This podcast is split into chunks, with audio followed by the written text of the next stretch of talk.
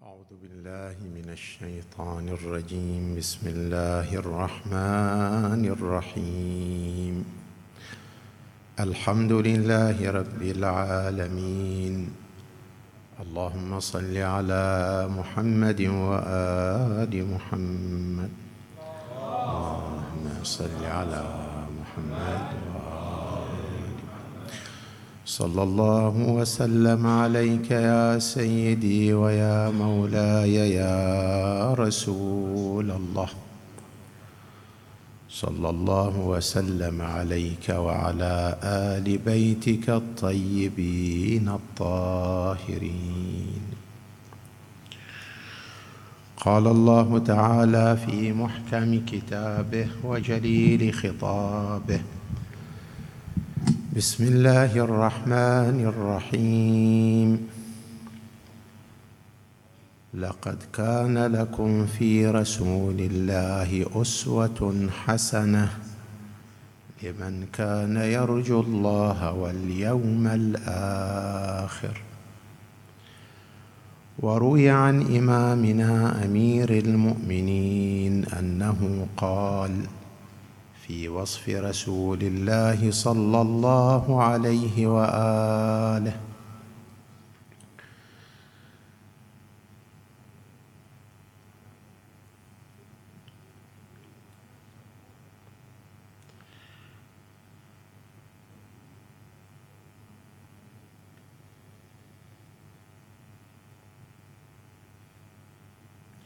قال في وصف رسول الله صلى الله عليه وآله طبيب دوار بطبه أحكم مراهمه وأحمى مياسمه. هذا الوصف في حق النبي صلى الله عليه وآله وسلم يبين لنا مدى اهتمام النبي صلى الله عليه وآله بأداء التكليف الملقى على عاتقه.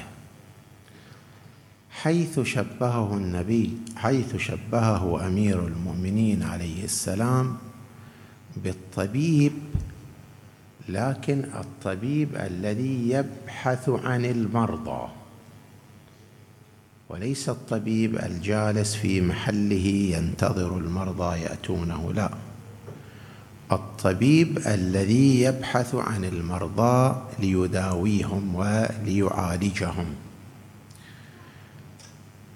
فلذا نجده صلى الله عليه وآله وسلم قد بذل غاية الجهد في إبلاغ الرسالة.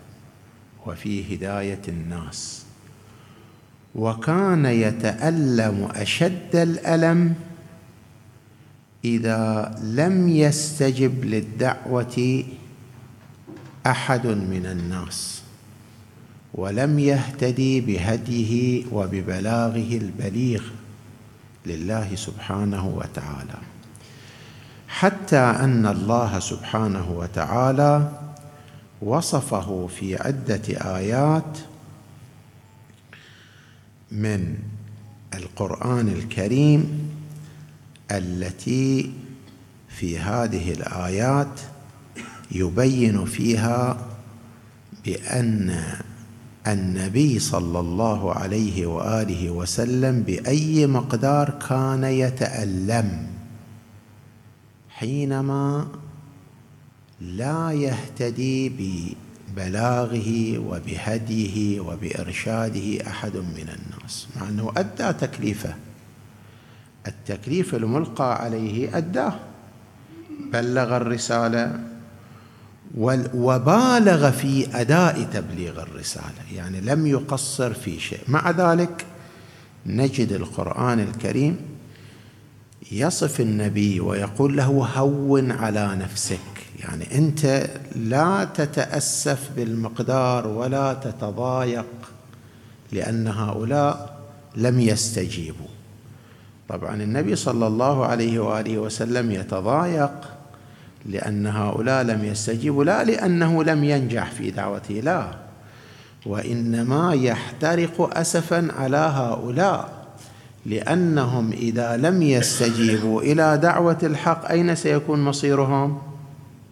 النار. يعني يتألم شفقة على أعدائه الذين يدعوهم إلى إلى الهدى يدعوهم إلى الجنة وهم يردون هذا الإحسان بال بالإساءة. يتألم على هؤلاء. على مثل أبي سفيان وأضرابه وأبو جهل وغيره الذين بالغوا في اذيه النبي صلى الله عليه وآله وسلم. كان النبي صلى الله عليه وآله وسلم يتألم لهم لأنه ماذا؟ لأنه يشفق على الأمة ويشفق على كل البشرية وليس فقط على على المؤمنين حيث أنه يتمنى ويعمل جاهدا على الا يفلت من دعوته ومن الهداية أحد من من البشر. فلذا نجد الله سبحانه وتعالى في عدة آيات كهذه الآية المباركة المباركة يقول فيها عز وجل فلعلك باخع نفسك على آثارهم إن لم يؤمنوا بهذا الحديث اسفا يعني تكاد تخرج روحك من شدة أسفك على هؤلاء لأنهم لم لم يهتدوا. في آية أخرى يقول عز وجل لعلك باخع باخع نفسك ألا يكونوا مؤمنين. في آية ثالثة يقول عز وجل فإن الله يضل من يشاء ويهدي من يشاء فلا تذهب نفسك عليهم حسرات إن الله عليم بما يصنع. يذكرون في سبب نزول هذه الآية يذكر المفسرون في سبب نزول هذه الآية أن النبي صلى الله عليه وآله وسلم كان يغتم وتصيبه الحسرة أن جملة من قومه لم يؤمنوا بما جاء به وهو الهدى وهو الحق. فالله سبحانه وتعالى أراد أن ماذا؟ أراد أن يواسيه أراد أن يخفف عليه فخاطبه بهذا الخطاب. خلنا نشوف الآية عبرت بحسرات يعني ما عبرت بحسرة واحدة بل قال فلا تذهب نفسك عليهم حسرات. هذا التعبير يعني كانت في قلب النبي عدة حسرات مو حسرة واحدة. يذكر آية الله العظمى الشيخ مكارم الشيرازي في تفسيره الأمثال في تفسير هذه الآية المباركة يذكر هذه النقاط. يقول من هذه الحسرات يتحسر على تضييع نعمة الهداية. من اللي ضيع نعمة الهداية؟ النبي؟ لا النبي هو شنو؟ هو الهداية العظمى. لكن هؤلاء الهادي بين أيديهم وبين ظهرانيهم ولكنهم لم يستفيدوا يعني شايف أنت إذا عندك ولد زين الإنسان يحب ولده ويحب إلى ابنه شنو؟ الخير. يقدم له الخير لكن الولد شنو يعاند ولا يأخذ ذلك الخير. الأب يتألم أنه شنو؟ أنه يجد ابنه يحرم نفسه من هذا من هذا الخير. النبي صلى الله عليه وسلم كان يتألم على الأمة شفقة عليها. فيقول هؤلاء كانوا شنو؟ كان تحتهم الهداية العظمى هداية النبي صلى الله عليه وآله وسلم ومع ذلك لم يستفيدوا منها. حسرة أخرى في قلب النبي صلى الله عليه وآله على تضييع جوهر الإنسانية؟ جوهر إنسانية الإنسان ما هي؟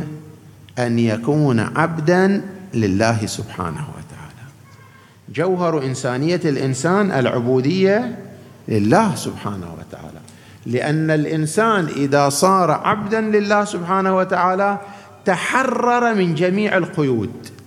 صار بالنسبة إلى الآخرين حرا. وصارت عبوديته منحصرة فقط لله سبحانه وتعالى. إما الأمور الأخرى من شؤون الدنيا وما فيها بمتاعبها بمشاكلها بكل ما فيها من أمور لا لا يأسره فيها شيء ولا يقيد حريته فيها شيء. لأنه ماذا؟ لأنه صار عبدا لله سبحانه وتعالى. فكل ما سوى الله لا يقيده ولا يأسره. هذه ثمرة لو مو ثمرة؟ هذه ثمرة بالنسبة إلى الإنسان. فجوهر فجوهر الإنسان أن يكون ماذا؟ أن يكون عبدا لله سبحانه وتعالى وحده. وبهذا يتحرر من جميع القيود. لا قيد زوجة ولا قيد ابن ولا قيد حاكم ولا أي قيد من القيود لا يأسره ما دام في خلاف أمر الله سبحانه وتعالى. يقول الشيخ الحسرة الثالثة على تضييع حاسة التشخيص. إلى حد رؤية القبيح جميلا. وهذه مشكلة كبيرة جدا. قد يبتلى بها الإنسان. يشوف الحق باطل والباطل حق. هاي مصيبة عظيمة. عمى بصيرة يصير عند الإنسان. هؤلاء كانوا يصفون دعوة النبي صلى الله عليه وآله وسلم بال بالباطل. وما هم عليه من باطل من عبادة الأصنام؟ أنها شنو؟ أنها فيصفون النبي بأنه يسفه أحلامهم يعني عقولهم. أي عقل هذا اللي عند إنسان شنو؟ يرى هذا الصنم الذي يصنعه بنفسه ينفع و... ويضر. وإذا كان في صحراء بعد ما عنده حجر عنده تمر يطلع هذا التمر يعجن بيده وشكله على شكل شنو؟ إنسان ويعبده. وإذا جاع بعد مشى شوية وجاع شنو؟ أكله. هذا عقل. فهم يصفون النبي بأنه يسفه أحلامهم يعني عقولهم.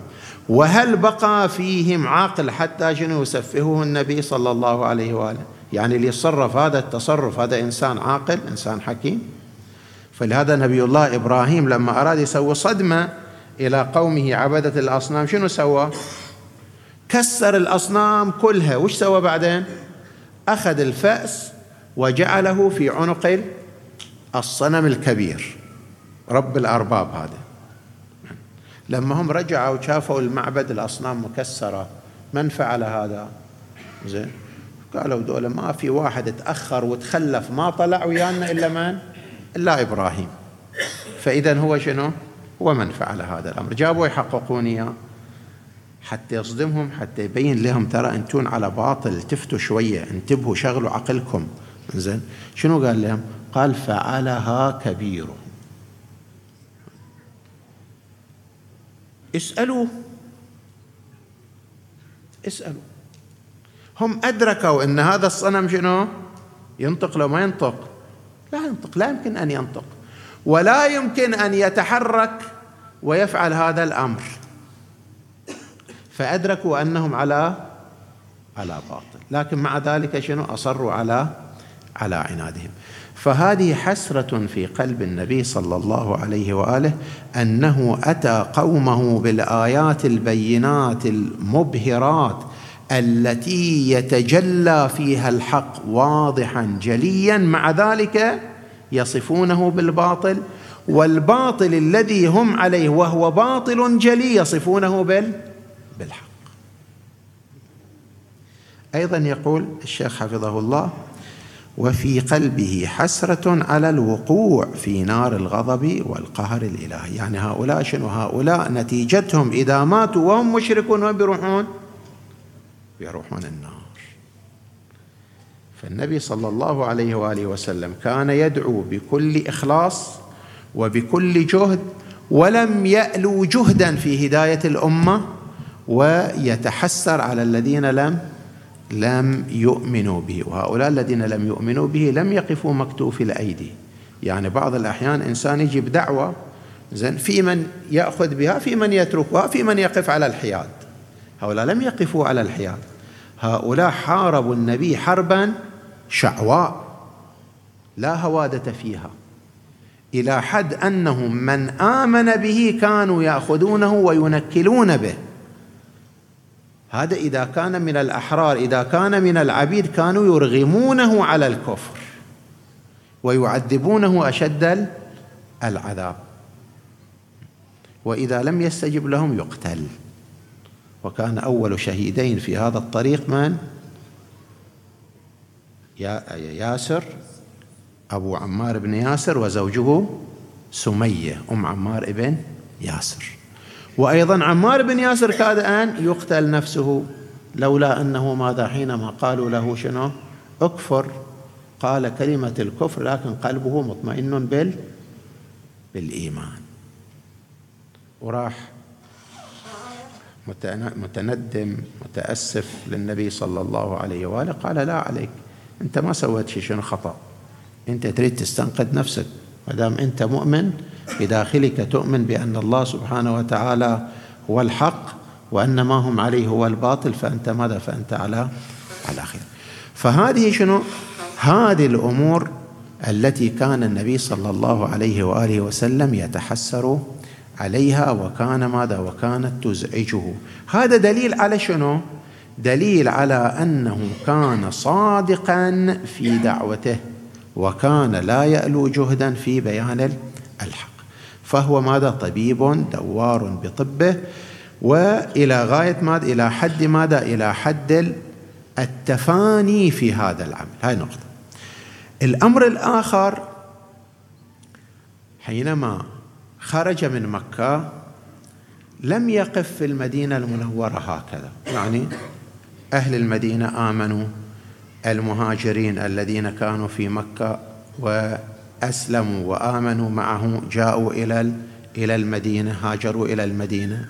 بعض المسلمين قبل الهجرة الثانية هاجروا إلى الحبشة. زين النبي النبي صلى الله عليه وآله وسلم لم يقف مكتوف الأيدي. شنو سوى؟ قام يبعث الرسائل والرسل إلى أصحاب القبائل. قبائل في شبه الجزيرة العربية شلون أسلموا؟ وما أسلموا هكذا. النبي ما كان قاعد فقط جالس في مسجده والناس تجي. لا هو كان شنو؟ كان يذهب إليهم. فكان يرسل لهم الرسل ويرسل لهم الوفود يبين لهم الإسلام ويبين لهم الدعوة. فكان لا يألو جهدا في دعوة في دعوة الناس إلى إلى الإسلام. وين المدينة المنورة؟ وين إحنا هني في أوال شقد كم كيلو متر بيننا؟ أكثر من 1200 كيلو متر بس ما خلانا. طرش لنا شنو؟ رسول. بالدعوة لله سبحانه وتعالى. وأهل البحرين لطيبة أنفسهم ولإيمانهم بالله سبحانه وتعالى يعني إيه، صفاء نفوسهم. رأسا آمنوا بدعوة النبي صلى الله عليه وآله وبعثوا وفدا إلى المدينة المنورة. وكانوا هم من أطوع الناس يعني هم الجهة الثانية بعد المدينة المنورة الذين آمنوا بالله سبحانه وتعالى طوعا دون حرب ودون قتال ودون أي شيء. وذهبوا بوفد يبايع النبي صلى الله عليه وآله وسلم. إذا النبي صلى الله عليه وآله في حركته في دعوته لم يكن ماذا؟ لم يكن جالسا في مكانه ويقول إن الله سبحانه وتعالى قد بعثني إليكم نبيا فمن أراد أن يسلم فليأتي إلي أعلمه مبادئ الإسلام. لا ما كان هكذا النبي. النبي كان شنو؟ كان يذهب إليهم يذهب إلى الناس وكان يجلس في المسجد. وكان إذا رأى بأن هناك أحد يحتاج إلى دعوة يذهب إليه. يحتاج إلى شيء يذهب إليه. اذا هذه مسألة مهمة جدا. الآية اللي صدرنا بها الحديث لقد كان لكم في رسول الله أسوة حسنة. إحنا شلون نتأسى بالنبي صلى الله عليه وآله في هذا المقام؟ نتأسى بالنبي في هذا المقام بعدة نقاط. النقطة الأولى أن النبي صلى الله عليه وآله وسلم قلنا شنو؟ قلنا مو جالس لواحد جالس ينتظر الناس تأتي إليه هو كان يبادر هو كان يبادر. حتى لما كان في مكة لما يجي واحد من خارج مكة لأن مكة كان شنو؟ قبل قبل الإسلام كان الحج موجود. لما يأتي شخص يعتمر يحج كان النبي يبادره بالدعوة إلى الإسلام. فلهذا كانوا قريش كل واحد يجي سواء كان قافلة أو فرد أو كذا يجي من خارج مكة يتلقونه كفار قريش. يقول له هذا التفت منه هذا بيسحرك هذا ترى ساحر أو هذا كذاب أو هذا كذا. المهم شنو يسوون؟ يصرفونه على أن يلتقي برسول الله صلى الله عليه وآله. فتشوف بعضهم لشدة هذه الدعايات المغرضة وهو يطوف حول الكعبة يحط يديه في في أذنه أو يأخذ قطن ويحشو أذنيه حتى لا يسمع النبي صلى الله عليه وآله. وكان النبي يجلس عند الكعبة ويقرأ القرآن بصوت عالي حتى ماذا؟ حتى يسمعه من يأتي من خارج مكة. هالحد كان شنو؟ كان محارب النبي لأنه شنو؟ لأنه ما كان جالسا كان شنو؟ كان يبادر. فإحنا كمتأسين بالنبي صلى الله عليه وآله وسلم المفترض في عملنا في تكاليفنا ما نكون فقط جالسين في محلنا. إحنا نبادر إلى الناس. إحنا نبادر إلى صاحب الحاجة. أنت شنو مسؤوليتك في المجتمع؟ وش العمل اللي قاعد حاملنا على كتفك تعمل فيه في المجتمع؟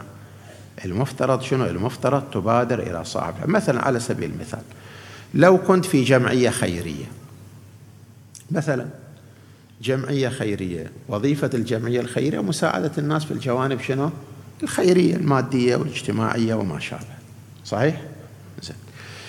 لازم أقعد إحنا كجمعية نفتح باب الجمعية ونقول يا جماعة اللي محتاج كذا ما شابه عندنا مواصفات اللي تنطبق عليه نعطيه. ونخلي الناس تجي إلينا فقط. في ناس ما يجون. لو وش يصير من فقر عنده ما يجي إليك لأن عنده شنو؟ عنده عزة نفس عفيف ما يبدل ماء وجهه. نتركه يموت؟ نتركه في ضائقته؟ المفترض أنا دوري شو أسوي؟ أنا أتحسس حاجات المجتمع. أنا المفترض عندي جماعة تبحث تنظر تراقب تشوف أهل المنطقة المسؤول عنها شنو؟ اللي اللي داخلة ضمن هذا العمل هذه الجمعية. تشوف شنو؟ تشوف مثلا إذا إنسان فقير مثلا واحد فصل من عمله. فصل من عمله أكيد هذا شنو؟ في حاجة. إنسان مثلا شنو توفي فعنده أيتام أكيد هؤلاء شنو؟ بحاجة. مو كل واحد شنو؟ راتب التقاعدي إلى والده أو راتب التقاعدي إلى الفقيد يكفي أيتامه. صحيح؟ زي المفترض أنا أكون شنو؟ أبادر.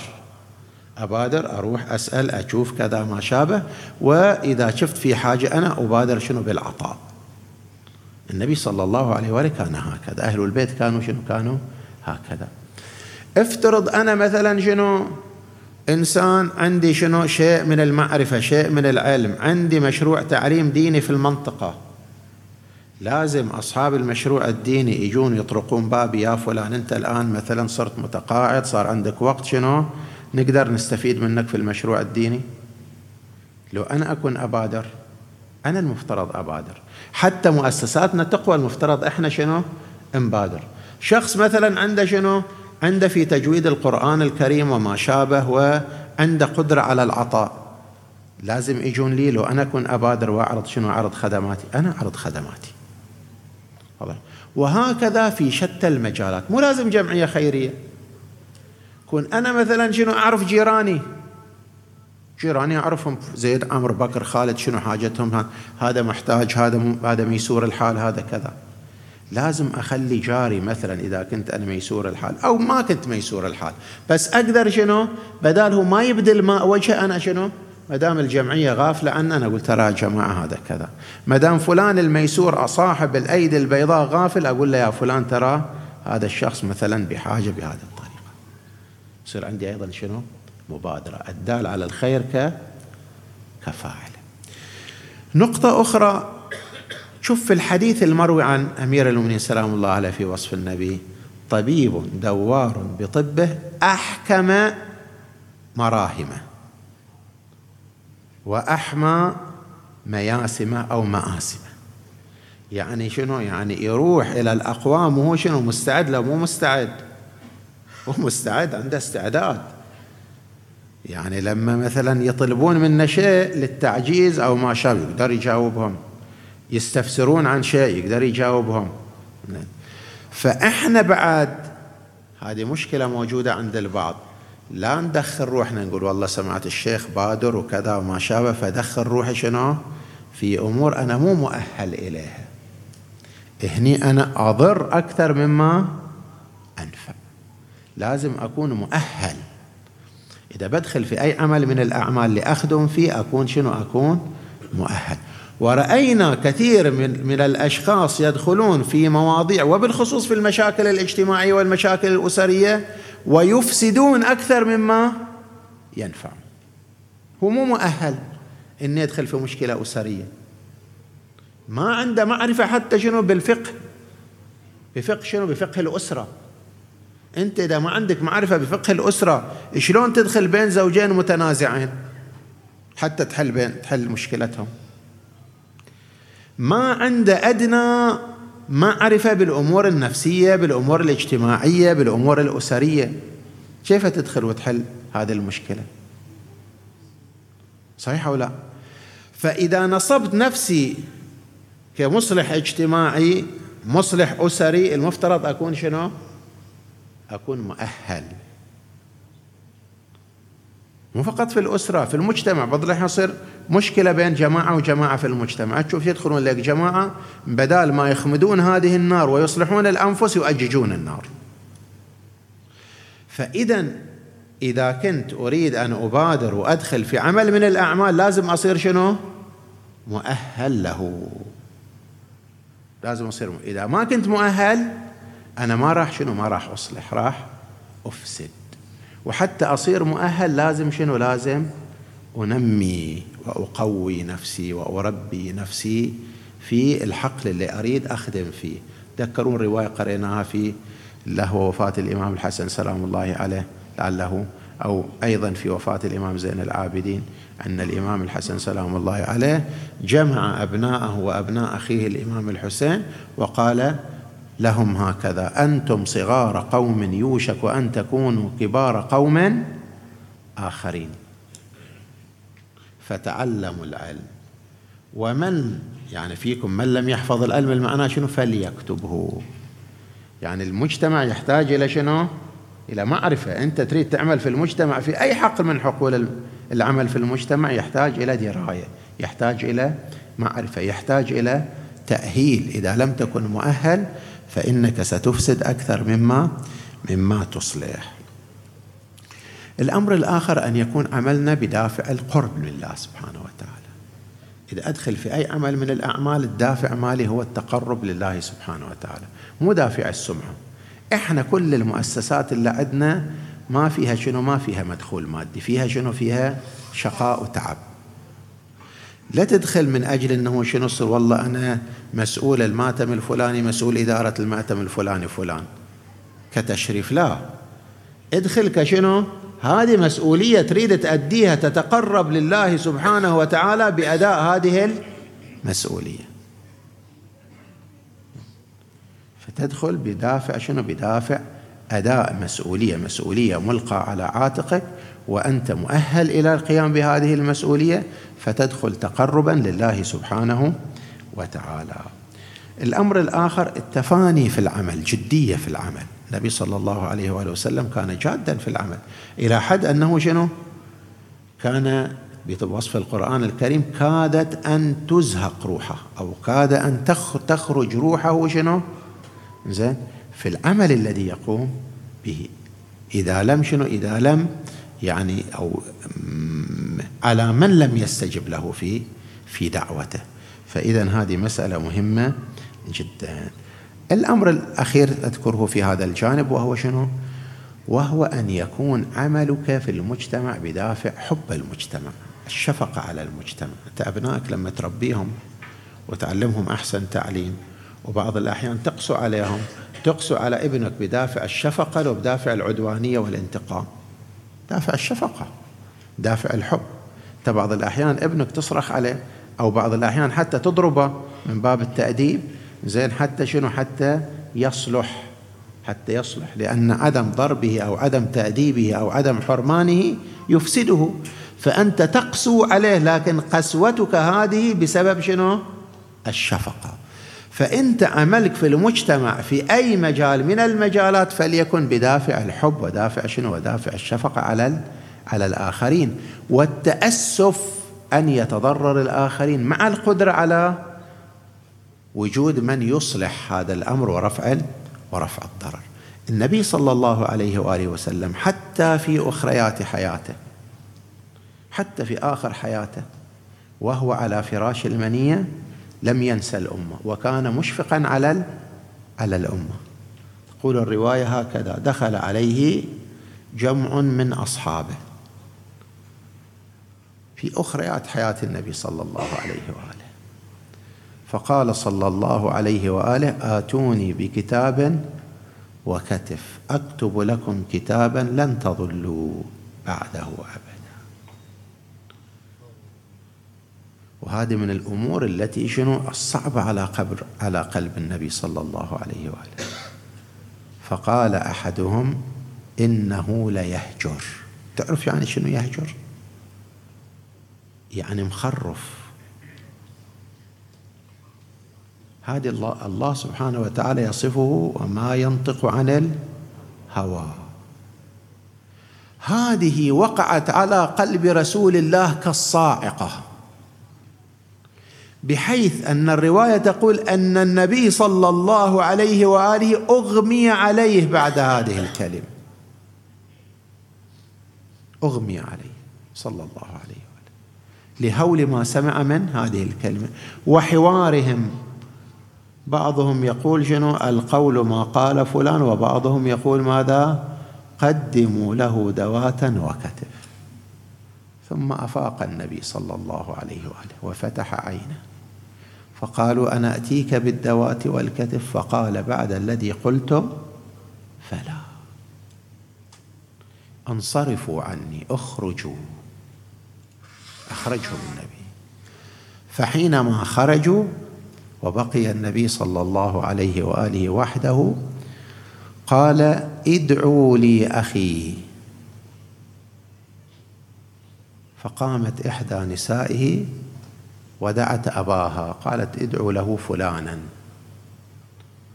فجاء فلان فقال لا لا أريد فلان. قالت زوجته الأخرى أو إحدى زوجاته يريد فلانا.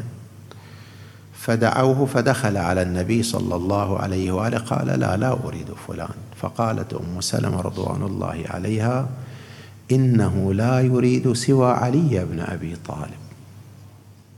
ادعوا له عليا. دعوا إلى الإمام علي سلام الله عليه. جاء وأخذ رأس رسول الله وضعه في حجره. فأخذ النبي صلى الله عليه وآله يوصي بوصاياه يا علي أخذ يوصي حتى وصل إلى هذا المقطع. قال يا علي إذا خرجت نفسي فخذها وامسح بها وجهك. ووجهني باتجاه القبلة.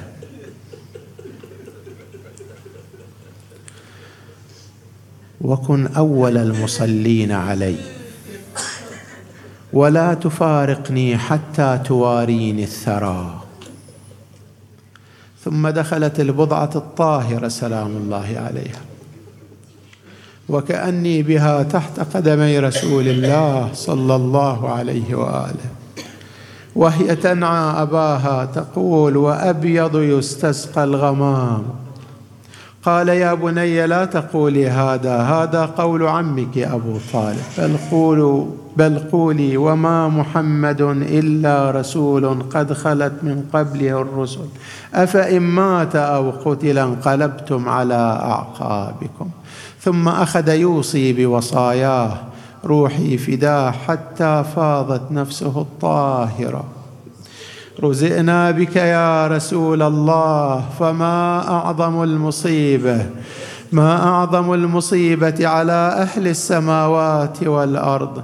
ألا من ينادي ورسول الله؟